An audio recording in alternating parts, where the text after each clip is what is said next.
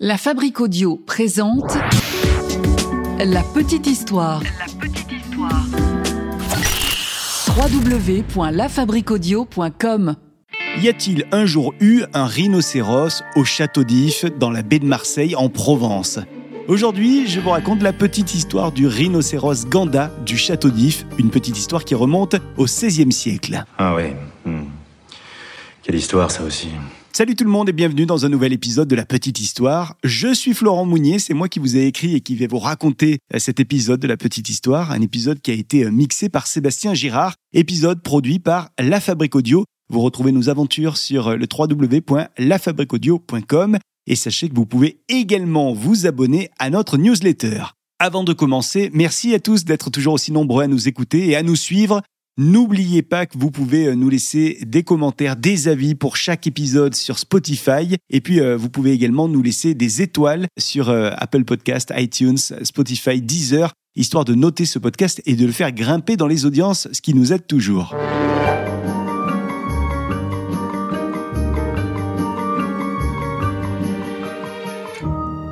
Aujourd'hui, c'est donc la petite histoire du rhinocéros de Marseille, le rhinocéros de Château d'If.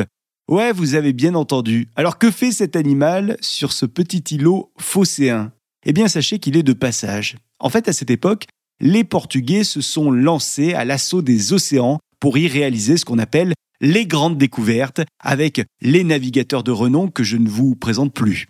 Les Portugais ont enfin atteint les Indes en 1498. Et là, il faut entretenir de bonnes relations avec les populations locales. Il faut donc échanger des cadeaux. Et parmi ces cadeaux, il y a le sultan Moussafar d'Inde qui va offrir un rhinocéros, rien que ça, au gouverneur du Portugal, histoire de lui faire plaisir. Ce gouverneur s'empresse donc d'expédier l'imposant pachyderme à son souverain. Son souverain de l'époque, c'est le roi Manuel Ier.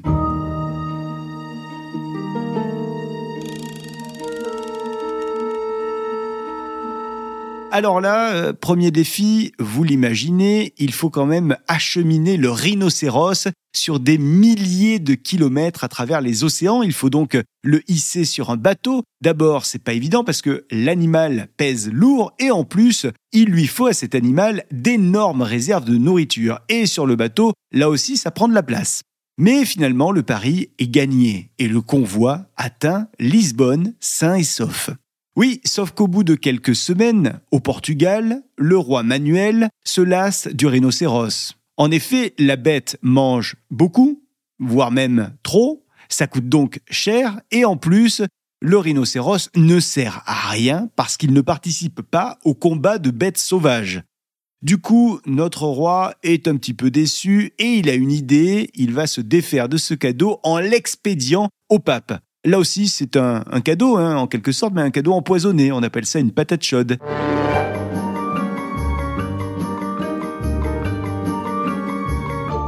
Direction Rome pour le rhinocéros, mais avec une étape marseillaise. Ouais, le navire va faire escale à Marseille. Et lors de cette escale, on décide de mettre le rhinocéros au château d'If. Vous savez, ce château d'If qui se trouve sur l'île en face de Marseille, dans la baie de Marseille. Le rhinocéros va donc aller là-bas pour s'y reposer.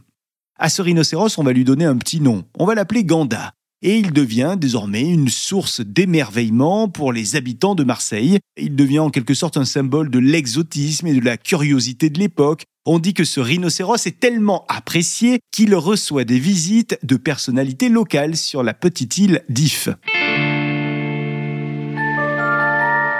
Malheureusement, l'histoire du rhinocéros du château d'If prend un tournant tragique. Après avoir quitté le château et repris sa route vers Rome, le navire qui transporte Ganda va subir une terrible tempête. On est dans le golfe de Gênes, au large de la Toscane. Et là, l'océan se déchaîne. L'embarcation va donc petit à petit sombrer, l'animal va se noyer, et cette perte va choquer toute l'Europe. C'est donc la fin de ce voyage extraordinaire pour Ganda. Alors on dit que le cadavre du rhinocéros a été retrouvé quelques jours plus tard et il a été empaillé. Mais depuis, on a totalement perdu sa trace. Alors, est-ce que la présence de cet animal au château d'If a bel et bien existé? Bon, ce qui est sûr, c'est que Ganda a laissé une empreinte durable dans l'histoire de France, l'histoire de la Provence et notamment l'histoire du château d'If. Et en tout cas, il en reste une magnifique gravure, la gravure de Dürer avec ce gros rhinocéros au château d'If.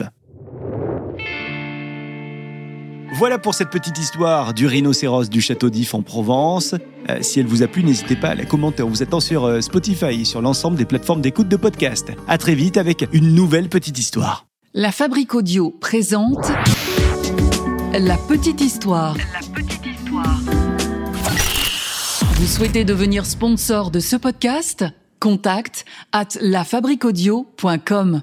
Avant de se quitter, je vous rappelle qu'en plus de nos petites histoires habituelles, on vous propose désormais la petite histoire du Sud. On vous parle dans cette petite histoire du Sud des personnages qui ont marqué l'histoire de Provence ou l'histoire d'Occitanie. Des légendes du Sud également sont à l'honneur, des secrets des villes du Sud. Et vous, vous connaissez une histoire de la région, Provence-Alpes-Côte d'Azur ou d'Occitanie? N'hésitez pas à nous en parler, on vous attend sur contact lafabriquaudio.com, la fabrique avec un K. Et d'ici là, N'hésitez pas à aller écouter La Petite Histoire du Sud, une nouvelle chaîne de podcast signée La Fabrique Audio à découvrir sur votre euh, appli de podcast préféré.